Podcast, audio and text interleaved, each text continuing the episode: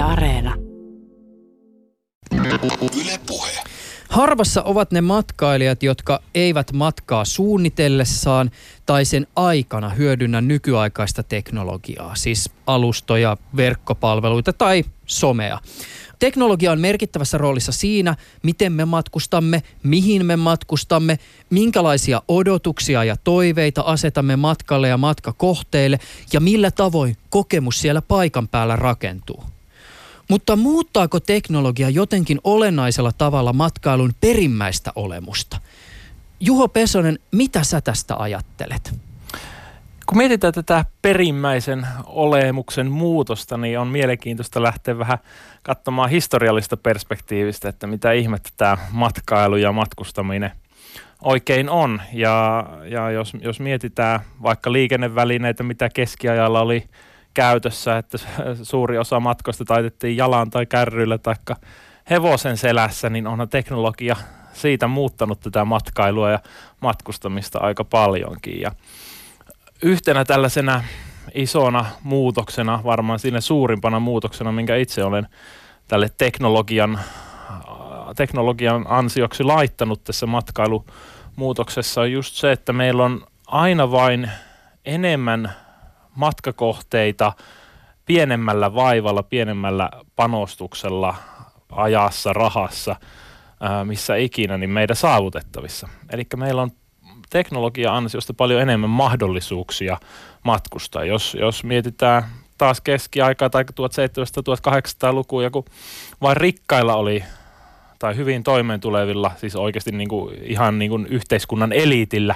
Siis oli, kunnon rikkailla. Kunnon rikkailla, näin justiinsa, niin nämä olivat ainoat, jotka lähtivät niin kuin oikeasti reissaamaan, että muut, muut keskittyivät lähinnä siihen, että selviää seuraavaan päivään. Ja nyt taas melkein joka ikisellä – no suurimmalla osalla nyt ainakin on, on mahdollisuus matkustaa jopa ulkomaille tuhansien kilometrien päähän, ja, niin kuin puhutaan kuukausipalkan hinnalla. Elikkä, ja tämä on nimenomaan kehittyneen teknologian ansiota tämä muutos, mikä, mikä meille on nyt tapahtunut jos menet minne taas tunnettuun matkakohteeseen ja katsot vähän niitä matkailijoita sinun ympärillä, niin kaikilla on kännykkä kädessä, kaikki ovat ottamassa kuvia.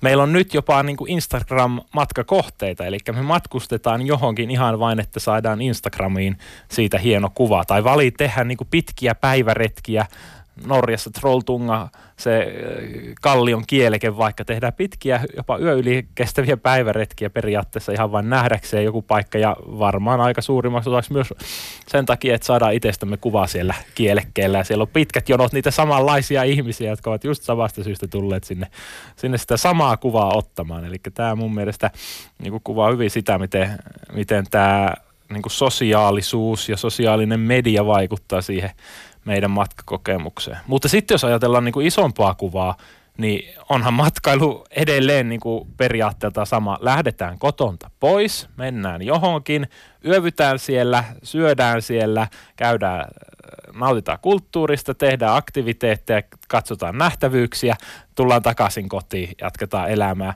Ja niin kuin, eihän tämä ole mihinkään muuttunut niin kuin ainakaan vielä. Eli sillä tavalla niin kuin isossa kuvassa muutos on ollut rajattu ja ehkä, ehkä niin kuin jopa eräänlainen kuriositeetti tämä, tämä mobiilikokemus siellä matkakohteessa. Että se, tietysti se ratkaisee niin kuin yksittäisten ravintoloiden ja nähtävyyksien ja hotellien ja kaikkien tällaisen kohdalla se kilpailukyvyn ja menestymisen, mutta niin kuin isossa matkailun kuvassa niin se muutos ei kuitenkaan aivan niin valtava ole ollut siinä matkailun syvimmässä olemuksessa. Juho Pesonen toimii Itä-Suomen yliopistossa kauppatieteiden laitoksella matkailun verkkoliiketoiminnan tutkimuspäällikkönä. Juho on perehtynyt muun muassa matkailumarkkinointiin sekä matkailuteknologioihin. Tarkoituksena on tänään keskustella matkailutrendien lisäksi siitä, millä tavoin teknologia on osallisena tämän päivän ja huomisen matkailukokemuksissa. Aloitamme kuitenkin pienellä matkailun moraalin ja etiikan pohdiskelulla. Tänään on 28. päivä helmikuuta 2019. Ylepuheessa Juuso Pekkinen. Ja tervetuloa tähän jaksoon, Juho. Kiitos. Tammikuussa Hesari julkaisi matkailunäkökulmasta kirjoitetun artikkelin Dubaista. Tässä jutussa kerrottiin pilvenpiirteistä, basaareista, museoista ja luonnosta. Kohu nousi siitä, että monien mielestä jutun yhteydessä olisi pitänyt nostaa esille Dubain ja yhdistyneiden Arabiemirikuntien ihmisoikeustilanne. Arabiemirikunnissa on voimassa kuolemantuomio.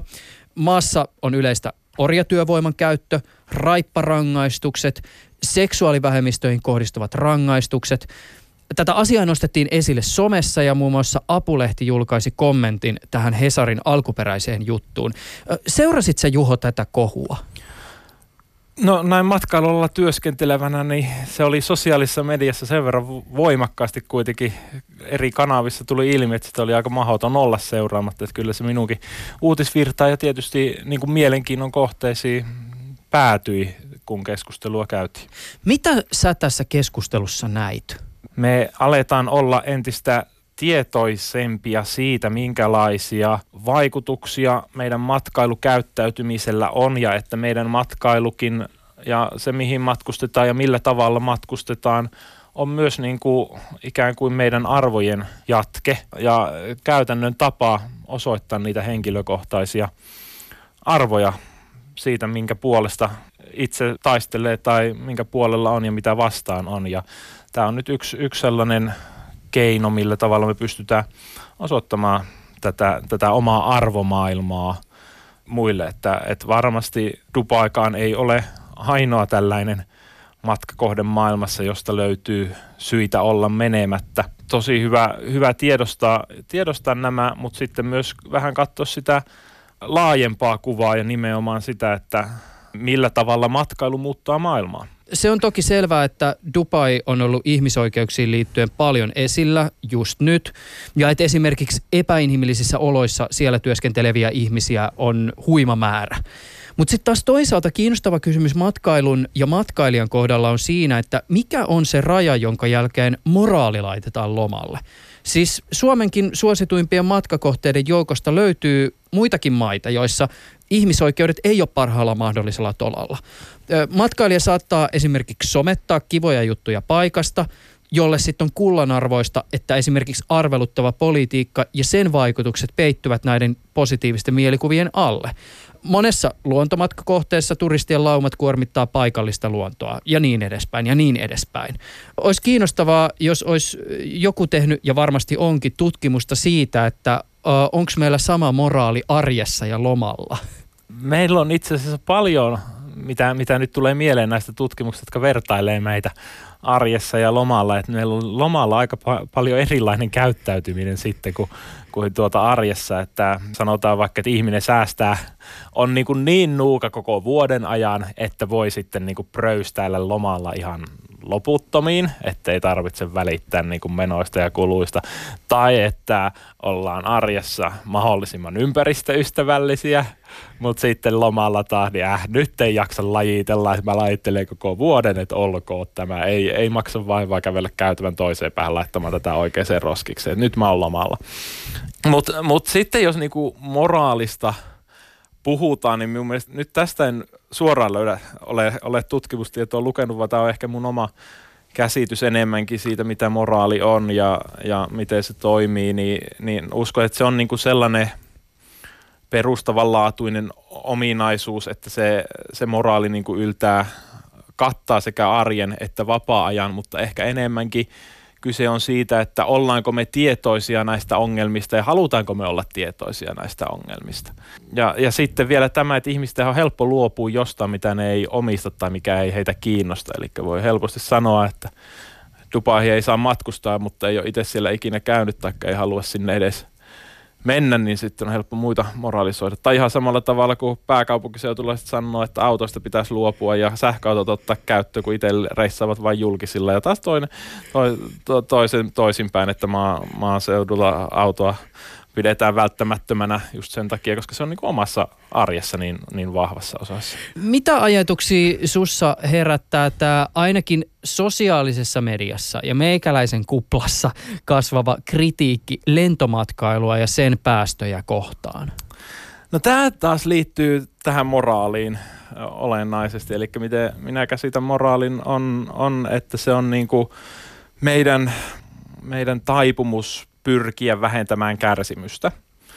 Ja niin kuin, aiheuttaako se, että minä lennän johonkin, niin kärsimystä ollenkaan kenellekään. Ja sitä on tosi vaikea niin kuin nähdä, että se lentäminen tai matkailu ylipäätänsä niin kuin aiheuttaisi kärsimystä. Ei siinä ole häviäjiä sillä tavalla, mutta, mutta nyt kun alkaa tämä ilmastonmuutos vihdoin ja viimein äh, ehkä, ehkä niin kuin saada jalansia tässä meidän niin kuin arkipäivän keskustelussa ja arkipäivän elämässä. Että tämähän se suurin muutos, mikä, mikä tässä nyt viimeisen parin vuoden aikana ollaan nähty, on se, että me aletaan ymmärtää, että, että itse asiassa jok ikinen lentokilometri, mikä tuolla lennetään, jok ikinen kilometri, mikä autolla ajetaan, jok ikinen vaatekappale, mikä ostetaan kaupoista, niin aiheuttaa kärsimystä jollekulle. Ja se, kun, kun tuota ilmasto lämpenee ja napajäätiköt sulaa ja vanuatu jää sinne veden alle ja ihmiset joutuu jättämään kotiinsa ja tulee hirumyrskyjä, tulee tulipaloja ja näin eteenpäin. Että se äh, alkaa konkretisoitua se kärsimys, mikä, mikä tämä meidän kulutus ja kuluttaminen aiheuttaa ihmisille. Ja sillä tavalla, kun me pystytään viimein se konkretisoimaan, niin sitten se alkaa vaikuttaa myös siihen moraaliin, että mikä, miten, miten, minkälaisia toimenpiteitä me voidaan tehdä, että tätä kärsimystä pystytään vähentämään.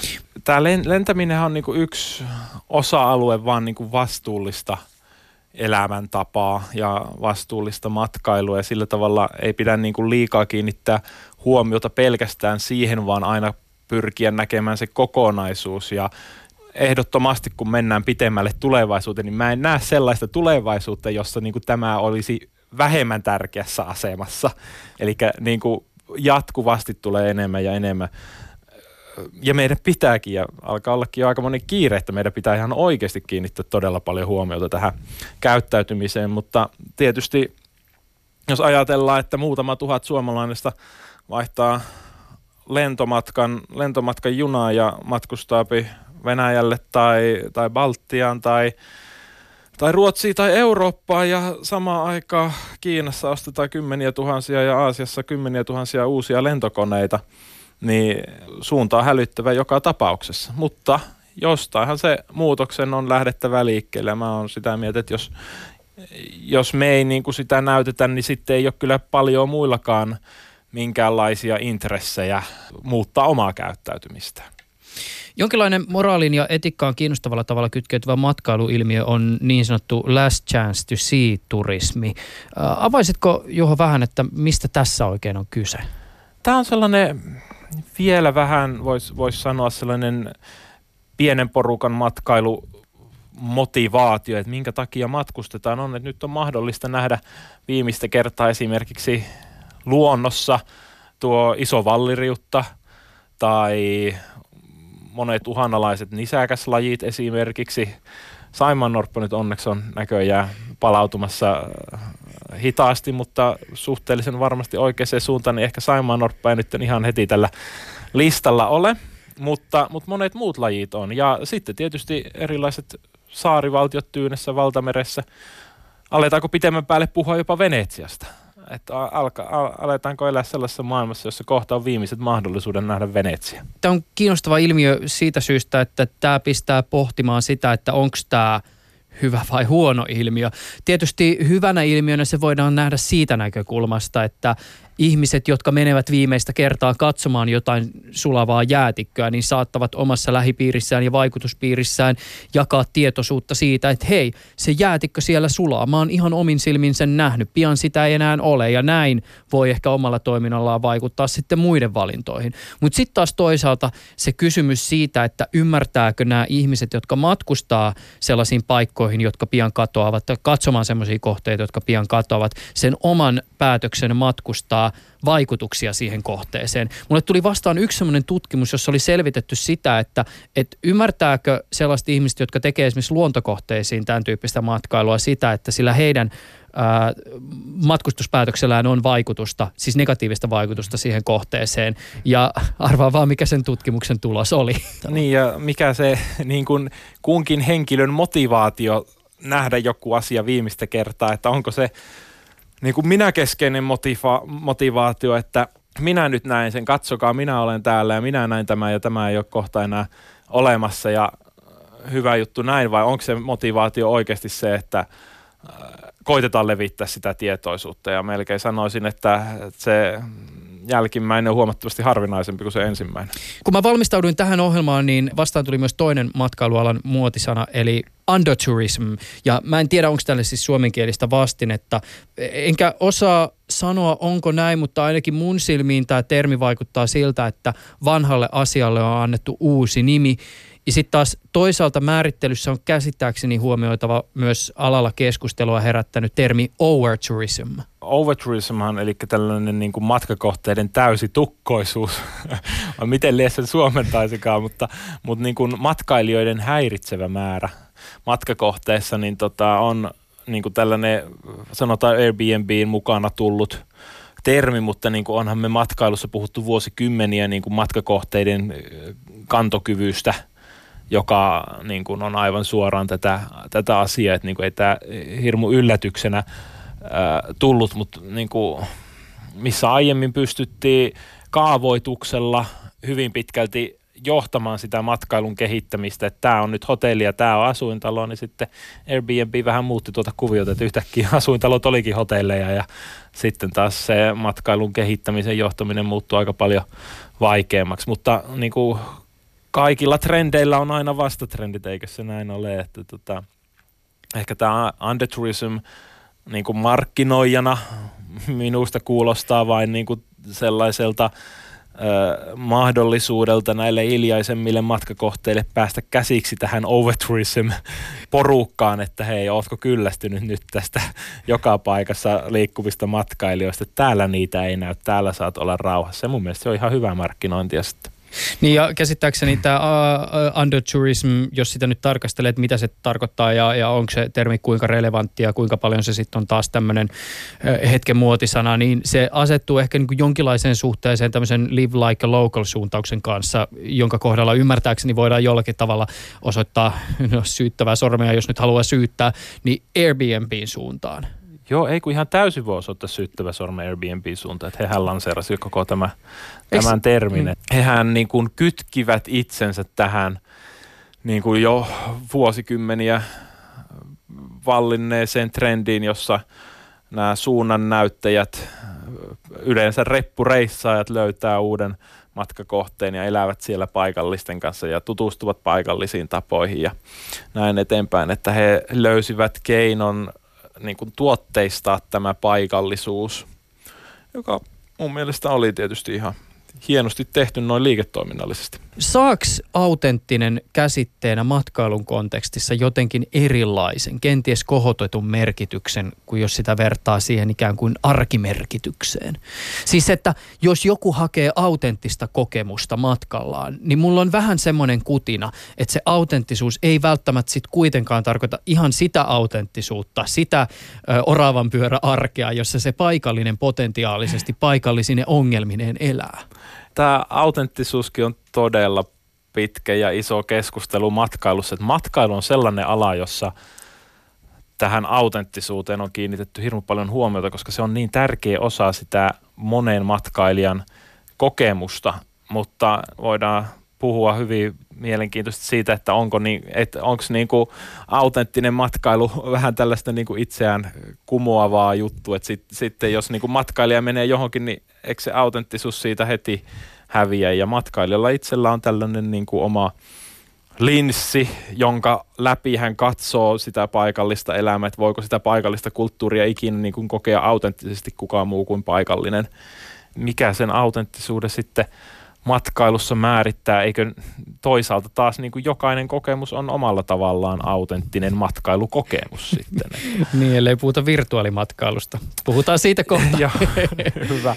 Että eikö sä muuten, eh, Juho, ollut mukana tämmöisessä julkaisussa, jossa pohdittiin niin sanotun käsin tehdyn oluen ja autenttisuuden merkitystä brittiläisessä kontekstissa? Joo, tämä oli tällainen harrastustutkimus, jota tässä kaiken muun ohella olin, olin mukana tekemässä. Ja äh, niin kuin idea lähti liikkeelle siitä, että niin kuin mikään ei estä isoja panimoita palkkaamasta näitä tällaisen pienpanimon työntekijöitä käyttämällä tasasamoja raaka-aineita ja tasasamoja ää, laitteita, niin onko se sitten enää niin kuin autenttista pienpanimo-olutta. Että vaikka se on niin kuin tuotteena aivan täysin samanlainen, mutta sen vain omistaa iso firma, että häviääkö tämä iso, hävittääkö tämän ison firman omistus siitä pienpanimo-tuotteesta sen autenttisuuden.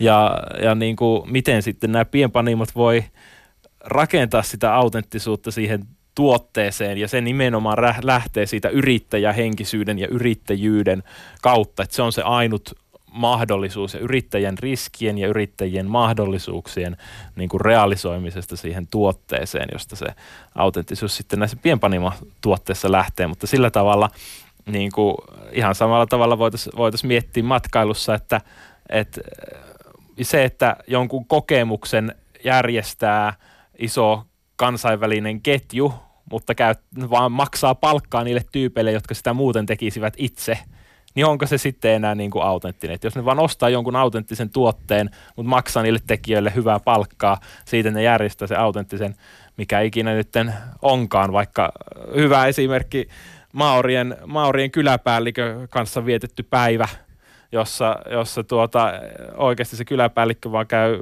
tuolta baarissa juomassa paikallisten kanssa olutta ja paistaa makkaraa takapihalla ja siitä maksetaan rahaa, että niin kuin elää omaa elämäänsä ihan täysin ja turisti siinä roikkuu vaan mukaan, että eihän se niin kuin, sitä autenttisemmaksi mene, mutta entä jos joku iso kansainvälinen matkanjärjestäjä ostaa tämän päällikön palveluita ja tuotteistaa tämän ja myy asiakkaille, niin onko se sitten enää autenttinen, että häviikö se autenttisuus siinä, kun päällikkö saa niin kuin, vaikka saisi parempaa palkkaa, vaikka tekee täysin saman jutun, että niin kuin, nämä on tällaisia hyvin mielenkiintoisia asioita. Tulitteko te muuten johonkin lopputulemaan tässä vai oliko tämä tämmöinen siis tyypillinen akateeminen joko tai ehkä näin? Ei, mutta... kun se, se, se, se meidän lopputulema oli ehdottomasti siinä, että se, se ei ole se tuote, joka tekee sen autenttisuuden, vaan se on se yrittäjä. Joo, just ja näin. se yrittäjän ottamat riskit ja yrittäjän luomat mahdollisuudet ja se yrittäjän luoma työyhteisö ja työpaikka ja sitten jossain vaiheessa, kun pienpanimot kasvaa liian isoiksi ja menestyy liikaa, niin sitten sitä niin kuin vähitellen karisee se, se autenttisuus jossain vaiheessa sitten pois, jos kasvaa tarpeeksi isoksi ja ryhtyy osakeyhtiöksi ja näin eteenpäin. Mutta niin kauan kuin siellä on tätä yrittäjähenkisyyttä ja yrittäjäriskin mukana, niin se on se oikeastaan ainut asia, mikä sen erottaa. Mä Juho Pesonen tuossa alussa lyhyesti esittelinkin sut, mutta sä, sä oot aika tuottelias kaveri ja teet vaikka mitä.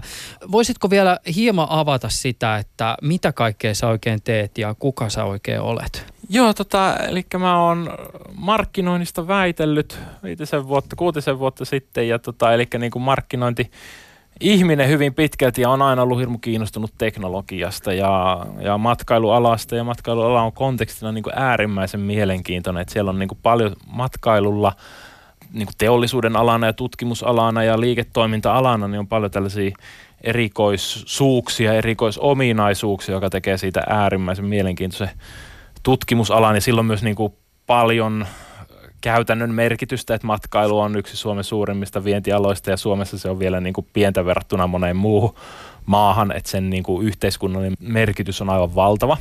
Mutta nyt, nyt, nyt tuota, niin on, tai on jo vuosia ehdottomasti ollut kiinnostunut siitä, että millä tavalla teknologia ja nimenomaan tämä digitaalinen teknologia muuttaa ö, matkailua ja matkustamista ja on tätä niin kuin monelta eri kantilta erilaisissa tutkimusprojekteissa, hankkeissa ja, ja artikkeleissa lähestynyt. Se matkailumarkkinoinnin niin kuin yksi tällainen iso juttu on se, että me yleensä kun tehdään matkustuspäätöksiä, niin me valitaan matkakohde, johon me mat- matkustetaan. Ja nämä matkakohteet on niin kuin hyvin mielenkiintoisia markkinointitoimijoita, koska yksittäisellä matkailuyrityksellä on todella vähän mahdollisuuksia – esittäytyä matkailijalle niin kuin puoleensa vetävänä tekijänä.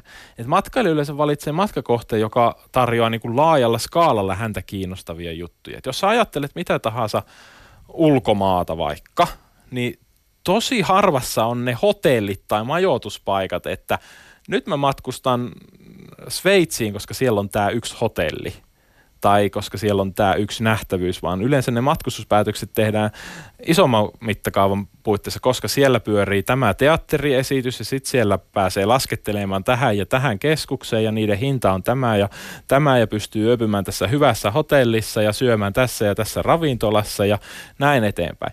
Eli me tehdään niin kuin tällaisen laajemman skaalan päätös silloin, kun valitaan se yleensä, kun valitaan se matkakohde. Etenkin mitä kauemmaksi me matkustetaan, niin sen vetovoimaisempi paketti siellä pitää meitä olla odottamassa, että meidän kannattaa lähteä niin kauas. Ja tämä tarkoittaa sitä, että, että yritykset ja kunnat ja eri toimijat on joutunut luomaan tällaisia matkailumarkkinointiorganisaatioita, niin kuin Suomella on Business Finlandi – alla, viennin edistämisorganisaation alla Visit Finland, joka markkinoi Suomea matkakohteena ulkomaille.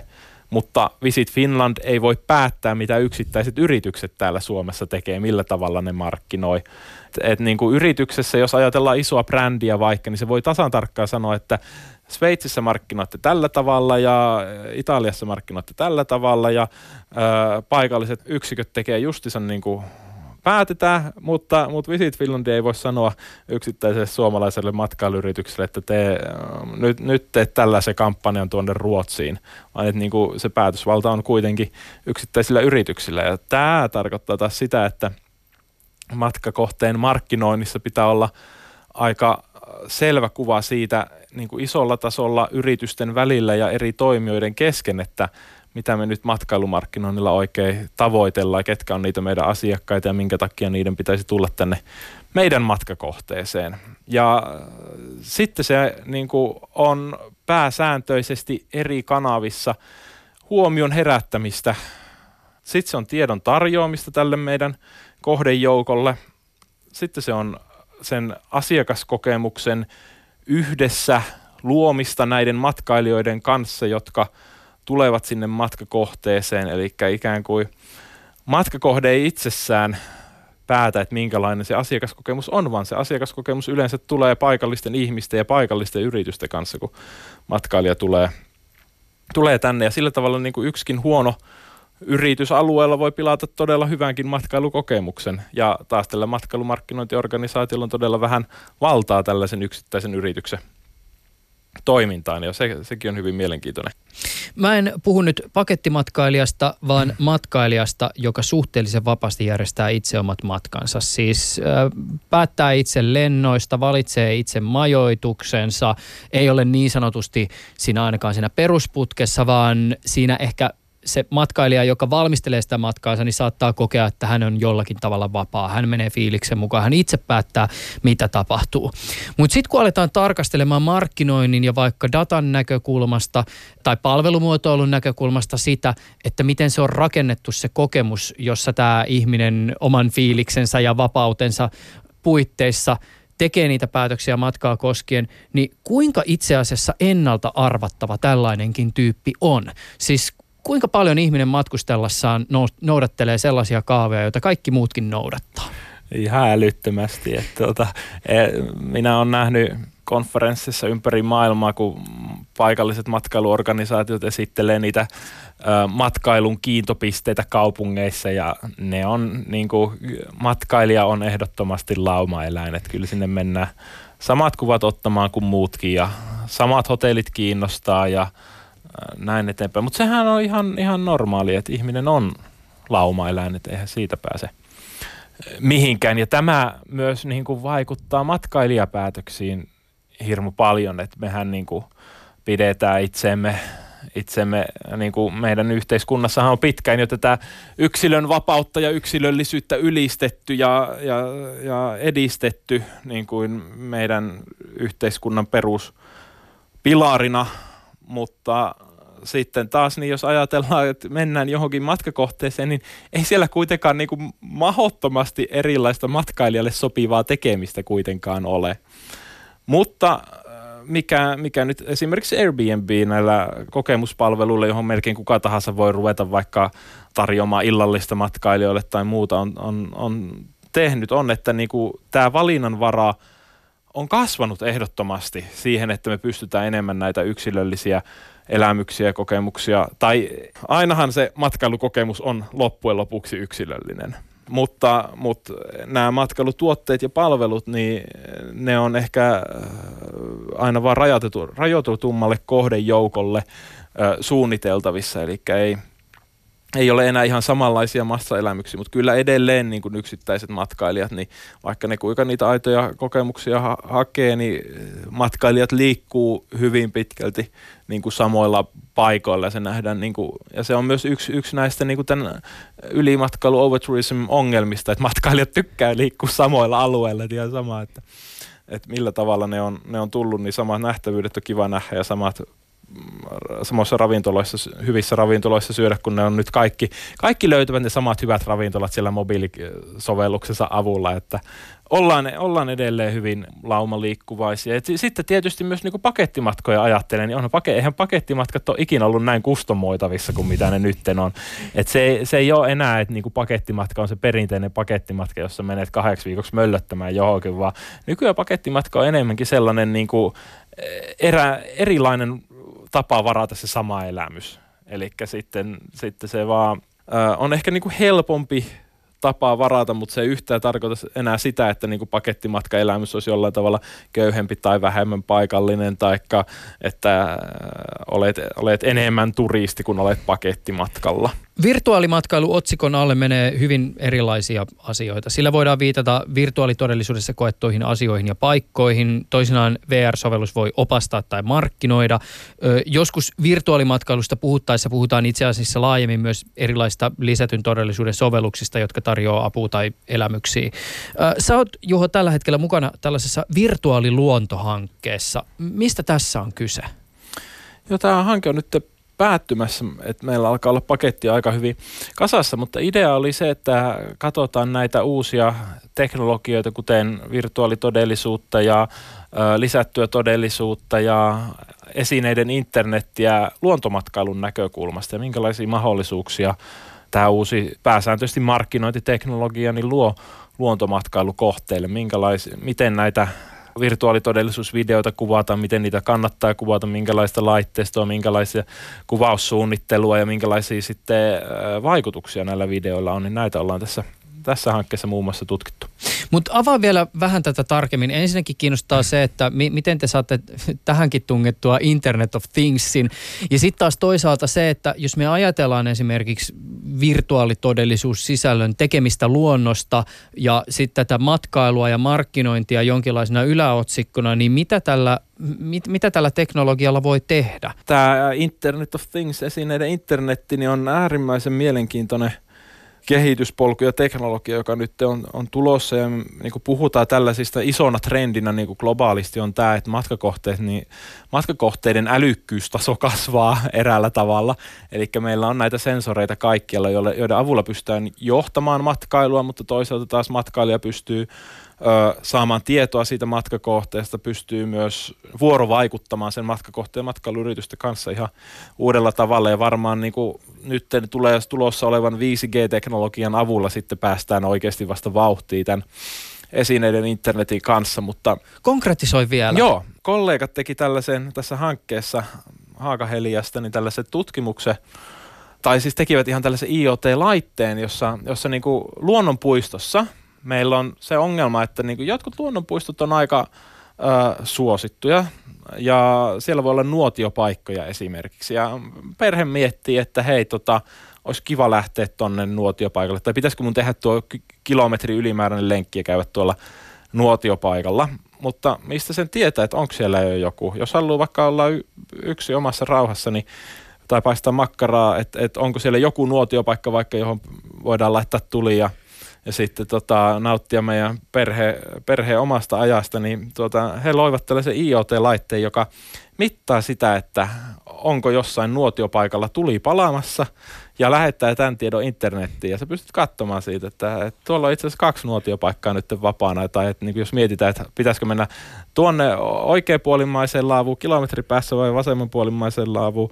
500 metrin päässä, niin voit katsoa sovelluksella, että hei tuolle ei ole kettä, tuolle ei tulipala, mennään myös sinne. Tai, tai jos haluat vaikka tavata ihmisiä, niin menet sinne, jossa, on, jossa se nuotio palaa. Että niin kuin, tämä on yksi, yksi mahdollisuus, mutta niin kuin mahdollisuudet on rajattomat näillä laitteilla. Telttapaikoille vastaava, please. Esimerkiksi, Mik, miksipä ei. Että tota, ja, niin Onko kun... suosikkipaikassani, jossa normaalisti rauhoitun lapsiperheitä ison Joo. lapsikatran kanssa leikkimässä?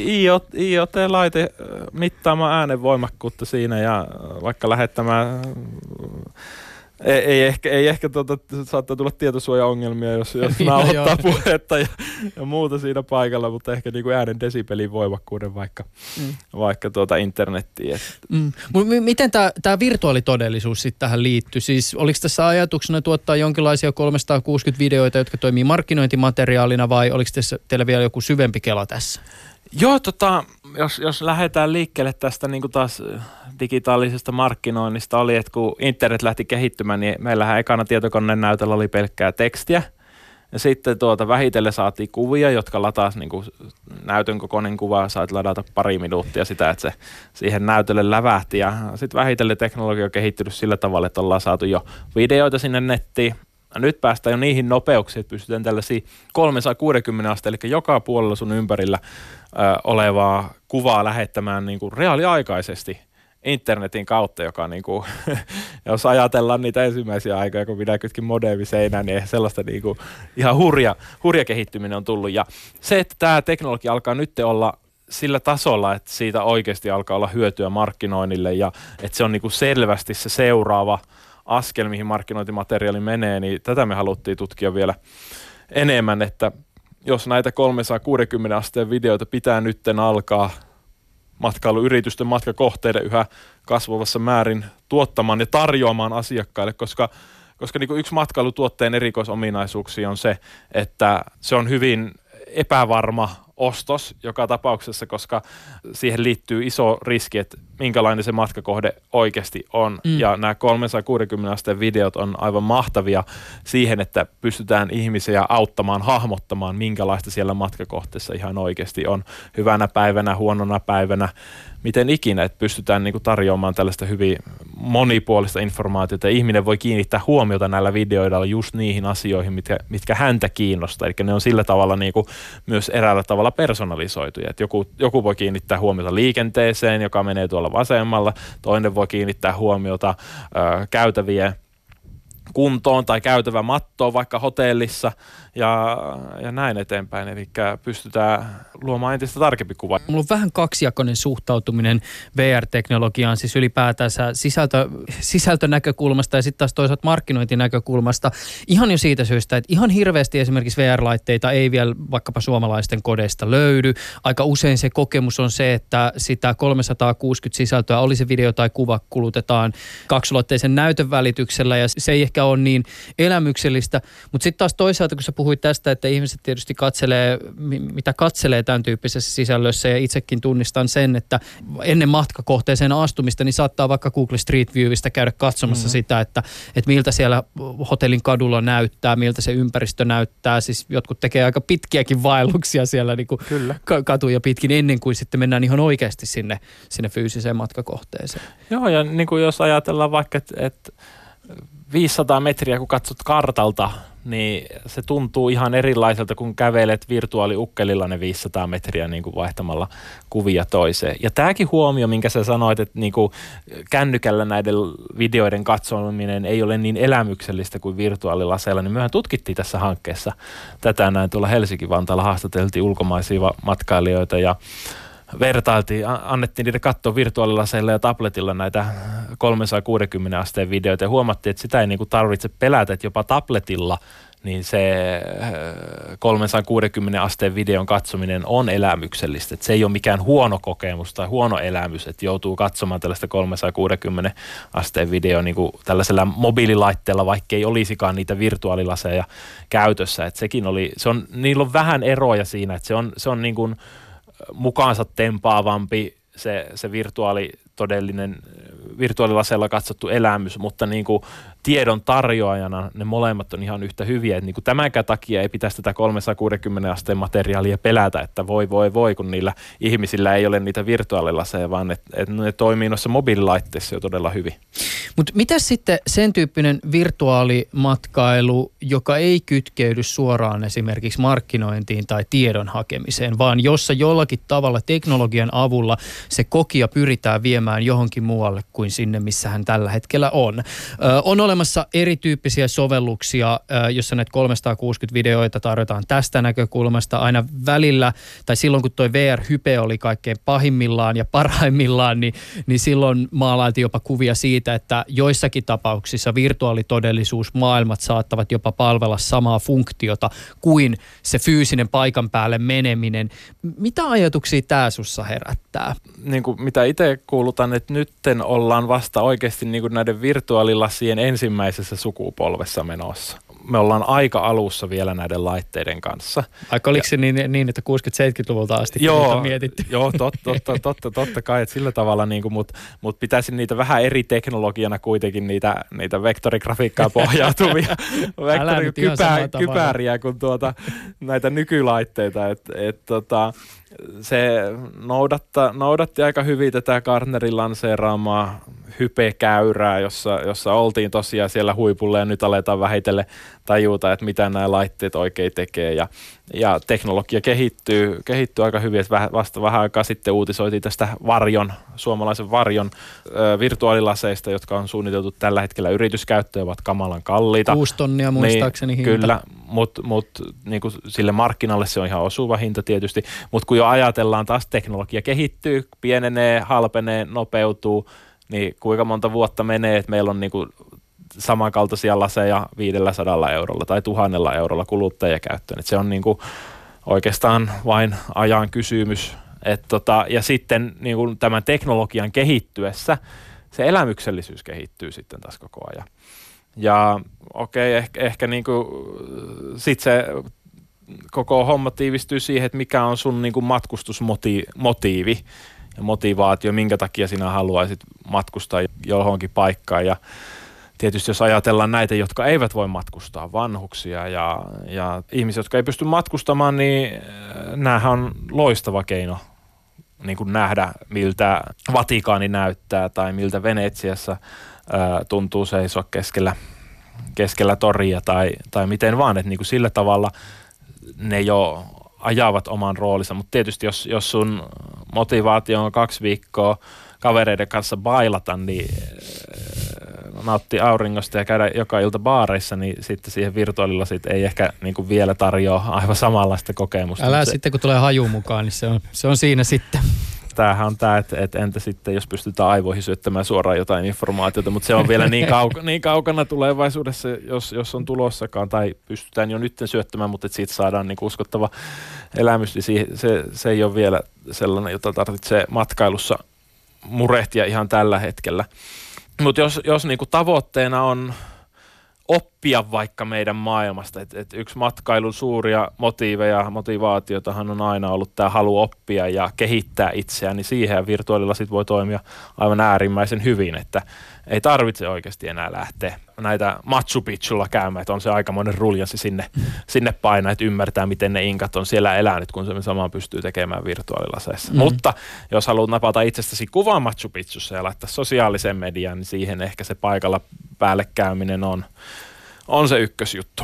Toisaalta sekin voi olla vain kulttuurisidonnainen kysymys, koska tällä hetkellä ihmiset ottaa paljon esimerkiksi pelimaailmassa itsestään selfieitä no, ja screenshotteja ja ne on hirvittävän suosittuja.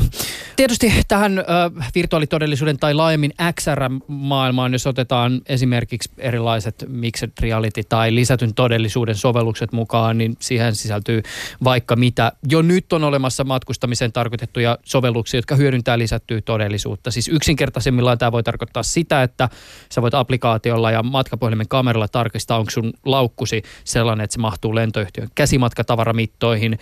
Lisätty todellisuus voi olla informaatiokerroksen lisäämistä matkakohteen paikkoihin ja nähtävyyksiin. Ja se voi olla vaikka niin kuin kielen kääntämiseen liittyvää teknologiaa. Ja lienee selvää, että tämä tulee yhä enemmän ja enemmän osaksi sitä matkailun arkea.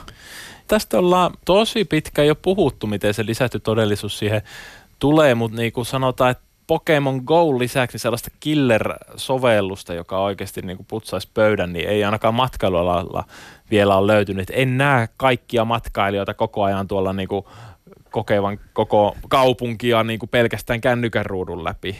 Et, et niin kuin kännykkä on vielä kuitenkin sellainen tiedon etsintä väline ehkä enemmänkin kuin paikan kokemisväline, mutta esimerkiksi se Google, Google Maps on ehkä jossain vaiheessa tässä lanseeraamassa tällaista lisätynyt todellisuuden navigointia, että et se voi olla, että kohtaa oikeasti kun ihmiset suunnistaa, niin ne elää, suunnistaa tuon kännykän näytön kautta ja sitten me päästään siihen päivään, jota mä oon odottanut, kun kaikki toikkaroi kaikkialla vaan kännykän näyttöä tuijottaa. Sitten sit mä sanoin, että no niin, no nyt, olla, nyt ollaan täällä. No niitä lisätyn todellisuuden laseja, kaupallistettuja ja, ja halpahintaisia ja toimivia odotellessa. Esitän tämmöisen väitteen. Matkailuteknologia on muuttanut matkailualaa tietysti merkittävästi ja se mahdollistaa sellaisen matkailu, joka vuosikymmen tai vuosikymmeniä sitten ei ollut mahdollista. Mutta samalla teknologia typistää, yksinkertaistaa ja asettaa odotuksia tavalla, joka on itse siitä kokemuksesta pois.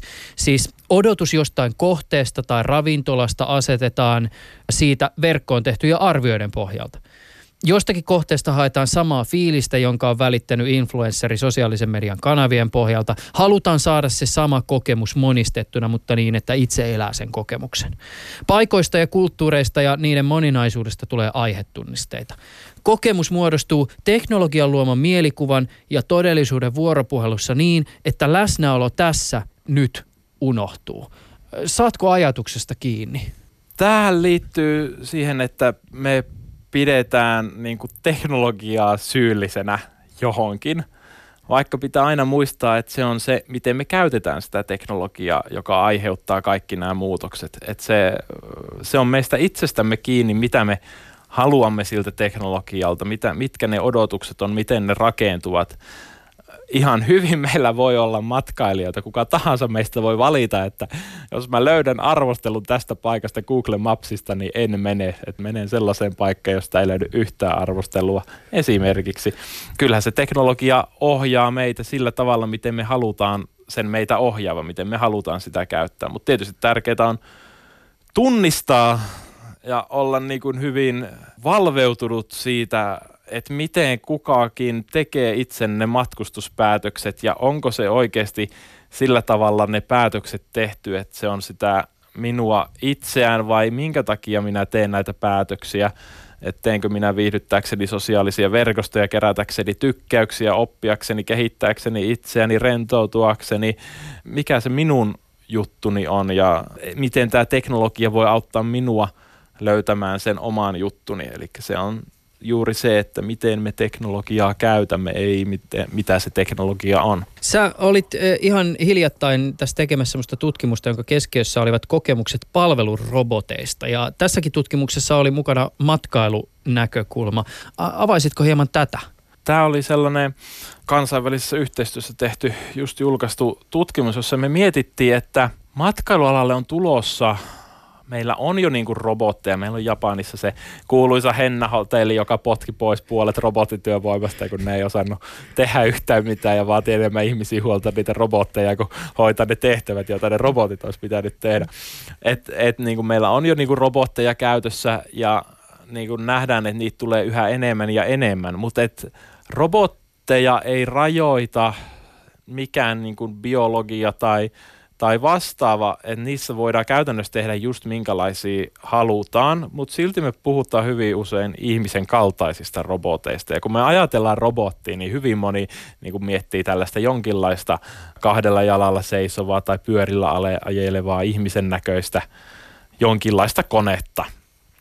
Ja äh, on tällainen teoria, että tuota, mitä enemmän niin kun robotti vaikuttaa, näyttää ihmiseltä, niin sen parempi se asiakaskokemus on. Mutta sitten jossain vaiheessa se robotti käy näyttämään niin paljon ihmiseltä, että se käy häiritsemään meitä ja se tuhoaa sen asiakaskokemuksen. Mm, se on, ja, eikö se ole tämä niin sanottu outolaakso? Kyllä, outo, outo, outolaaksoon joudutaan ja sitten taas robottia pitää näyttää vielä enemmän niin kuin lähestulko ihmisen kaltaiset, että päästään pois täältä outolaaksosta ja siellä on se, niin kuin se kaikkein korkein asiakaskokemuksen taso. Ja me käytiin Tervetuloa miet- Westworldiin. Tervetuloa Westworldiin. Me käytiin miettimään, että mitä tämä niin matkailumarkkinoinnin ja, ja nimenomaan sen palveluiden suunnittelun kannalta tarkoittaa, että mitkä on niitä robottien ominaisuuksia, jotka vaikuttavat siihen asiakaskokemukseen. Ja näitä me tässä artikkelissa mietittiin. Ja myös sitä, että, että sitten kun joskus ehkä saavutetaan tämä outolaakso, että et miten siitä päästään yli, että tyssääkö se robottien kehitys sitten siihen vai ja, ja kehitetäänkö me sitten joku keino matkailussakin päästä siitä autolaaksosta yli ja kehittää entistä parempi asiakaskokemus. Tämä on hyvä tiedostaa jo tässä vaiheessa, että sieltä mahdollisesti on sellainen tulossa ja käydään miettimään keinoja siihen. Että matkailussa esimerkiksi me puhutaan tosi paljon tällä hetkellä työvoimapulasta. Eli meiltä puuttuu asiakaspalvelijoita, meiltä puuttuu kokkeja, meiltä puuttuu monenlaisia osaajia matkailualla erityisluonteiden takia, että se on hyvin kausi, kausiluontoista työtä ja äh, ei sovi tällä tavalla välttämättä kaikille ja palkka voi olla, voi olla mitä on ja mutta äh, jos me halutaan tämäkin ongelma ratkaista, niin ehkä automati- automatisoinnilla voi olla meille jotain annettavaa tähän, tähänkin ongelmaan, että pystytään niitä perus pikaruokaravintoloiden kokkeja vapauttamaan esimerkiksi enemmän taitoa vaativiin hommiin ja pystytään vapauttamaan tarjoilijoita johonkin muihin, muihin hommiin tai tuota, ihan vain pystytään tekemään ne hommat, joihin ei saada niin kuin ihmistarjoilijoita ollenkaan, että se joidenkin hommien taloudellinen tekemisen mahdollisuus on vain niin rajattu, että siihen pitää olla, olla robotti, että et, tällä tavalla niitä kannattaa – kannattaa tätä teknologiaa nyt käydä seurailemaan ja tarkkailemaan. Jos puhutaan megatrendeistä, niin yksi sellainen kehittyvissä maissa on väestön ikääntyminen. Minkälaisena tämä trendi näyttäytyy matkailun näkökulmasta? Matkailussa niin hyvin paljon, kun seuraa kirjallisuutta ja uutisointia ja mihin yritykset kiinnittää huomiota tällä hetkellä, niin puhutaan ehdottomasti niin kuin milleniaaleista ja Z-sukupolvesta ja ja näistä nuoremmista luokista, mutta juuri länsimaissa niin tämä väestön ikääntyminen on luomassa sellaisen tai on jo luonut sellaisen matkailijaporukan, jotka voivat matkustaa milloin vaan ja joilla on jopa rahaakin käytettävissä matkaa varten. Eli nämä jo, jo eläköitymisikää lähellä olevat tai eläköityneet todella hyväkuntoiset, aktiiviset, monipuoliset ihmiset ympäri, ympäri Eurooppaa ja Amerikkaa – ja tämä niin kuin näyttäisi esimerkiksi yksi matkailun ongelmista, tämä kausiluonteisuus, että meillä on yleensä ne tietyt matkailukaudet, jolloin suuri osa matkailusta tulee ja sitten yritykset on vähän hiljaisemmalla liekillä sitten, kun matkailukausi on ohi, niin ehkä näistä eläköityneistä ja vanhemmista matkailijajoukosta pystyttäisiin löytämään niitä asiakasjoukkoja, jotka pystyisivät tuottamaan sitä ja toimeentuloa matkailuyrityksille myös sen pääkohde, pääsesongin ulkopuolella.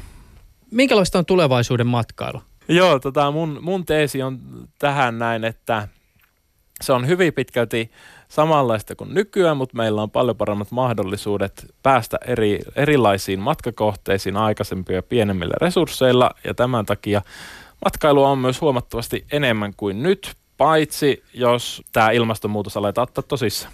Se on kuitenkin loppupeleissä ihmisen, ihmisen oma valinta sen oman moraalin mukaan, että mihin, mihin lähtee matkustamaan, jos tätä ei matkailua käydä sääntelemään millään tavalla ö, niin kuin rajummin kansainvälisesti.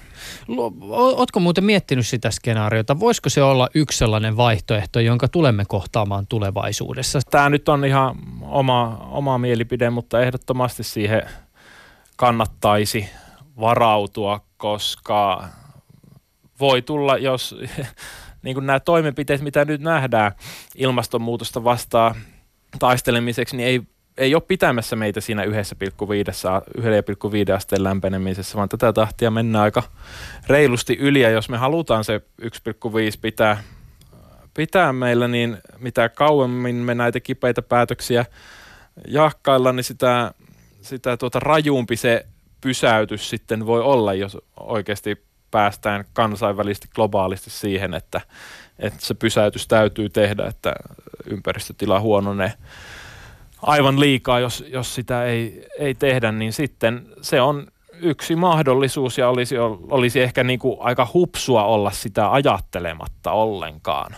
Ihmis, ihmisethän on hirmu kekseliäitä yleensä, että et, et mehän paljon puhutaan niin kuin tästä ilmastovaikutuksesta matkailussa, mutta matkailu on kuitenkin eri tutkimuksista riippuen, niin ehkä sellainen viisi plus miinus muutama prosentti koko maailman päästöistä, että, että meillä on tietty hiilibudjetti tutkimusten mukaan käytettävissä ja meidän täytyisi päättää se, että mihin se käytetään, että käytetäänkö me se siihen, että ajetaan autolla töihin vai siihen, että lennetään ulkomaille vai siihen, että ostetaan joka vuosi kolme uutta vaatekerrastoa vai siihen, että asutaan, ei asuta kylmissä maissa, jossa pitää taloa lämmittää hiilellä vai mikä se, se juttu sitten on, että mihin me se hiilibudjetti halutaan käyttää, mutta se budjetin rajat näyttäisi tuleva jossain vaiheessa vasta. Ja tämähän, tämähän on tällainen niin kuin yleismaan ongelma, eli strategy of the commons, eli me käytetään tätä resurssia, eli meidän käytettävissä olevaa hiilibudjettia ja kuka sitä ehtii kaikkein eniten käyttää, niin se siitä kaikkein eniten hyötyy tällä hetkellä. Eli jos, jos oikeasti haluaa hyödyntää tätä nykyistä aikaa, niin nyt, nyt olisi vielä niin kuin se aika matkustaa, että et voi hyvinkin olla, että eletään oikeasti sitä matkailun ja matkustamisen niin kuin kulta-aikaa tällä hetkellä. Se jää nähtäväksi, miten tilanne niin sanotusti edistyy. Juho Pesonen toimii Itä-Suomen yliopistossa kauppatieteiden laitoksella matkailun verkkoliiketoiminnan tutkimuspäällikkönä. Tämä on ollut tosi kiehtovaa ja kiinnostavaa. Kiitokset sulle tästä keskustelusta. Kuin myös. Kiitoksia oikein paljon. Ylepuheessa Juuso Pekkinen. Ja tahdon vielä tähän loppuun kiittää Panu Vatasta, Tapio Laakkosta sekä Mikko Pekkistä siitä, että he mahdollistivat tämän haastattelun teknisesti. Juha Pasanen on siis tätä lähetystä tehdessä istunut Joensuun Ylen toimituksessa. Jos sulla on jotain ajatuksia aiheeseen liittyen, tuli jotakin mietteitä, haluat pistää kritiikkiä, kommentoitavaa, ehdottaa ehkä jotakin uutta aihetta, niin se toki onnistuu. Pistä sähköpostilla viestiä juuso.pekkinen.yle.fi, siis etunimi yle.sukunimi.yle.fi tai sitten Twitterin puolella meikäläisen tavuttaa nimimerkillä Iuso. Ensi kertaan.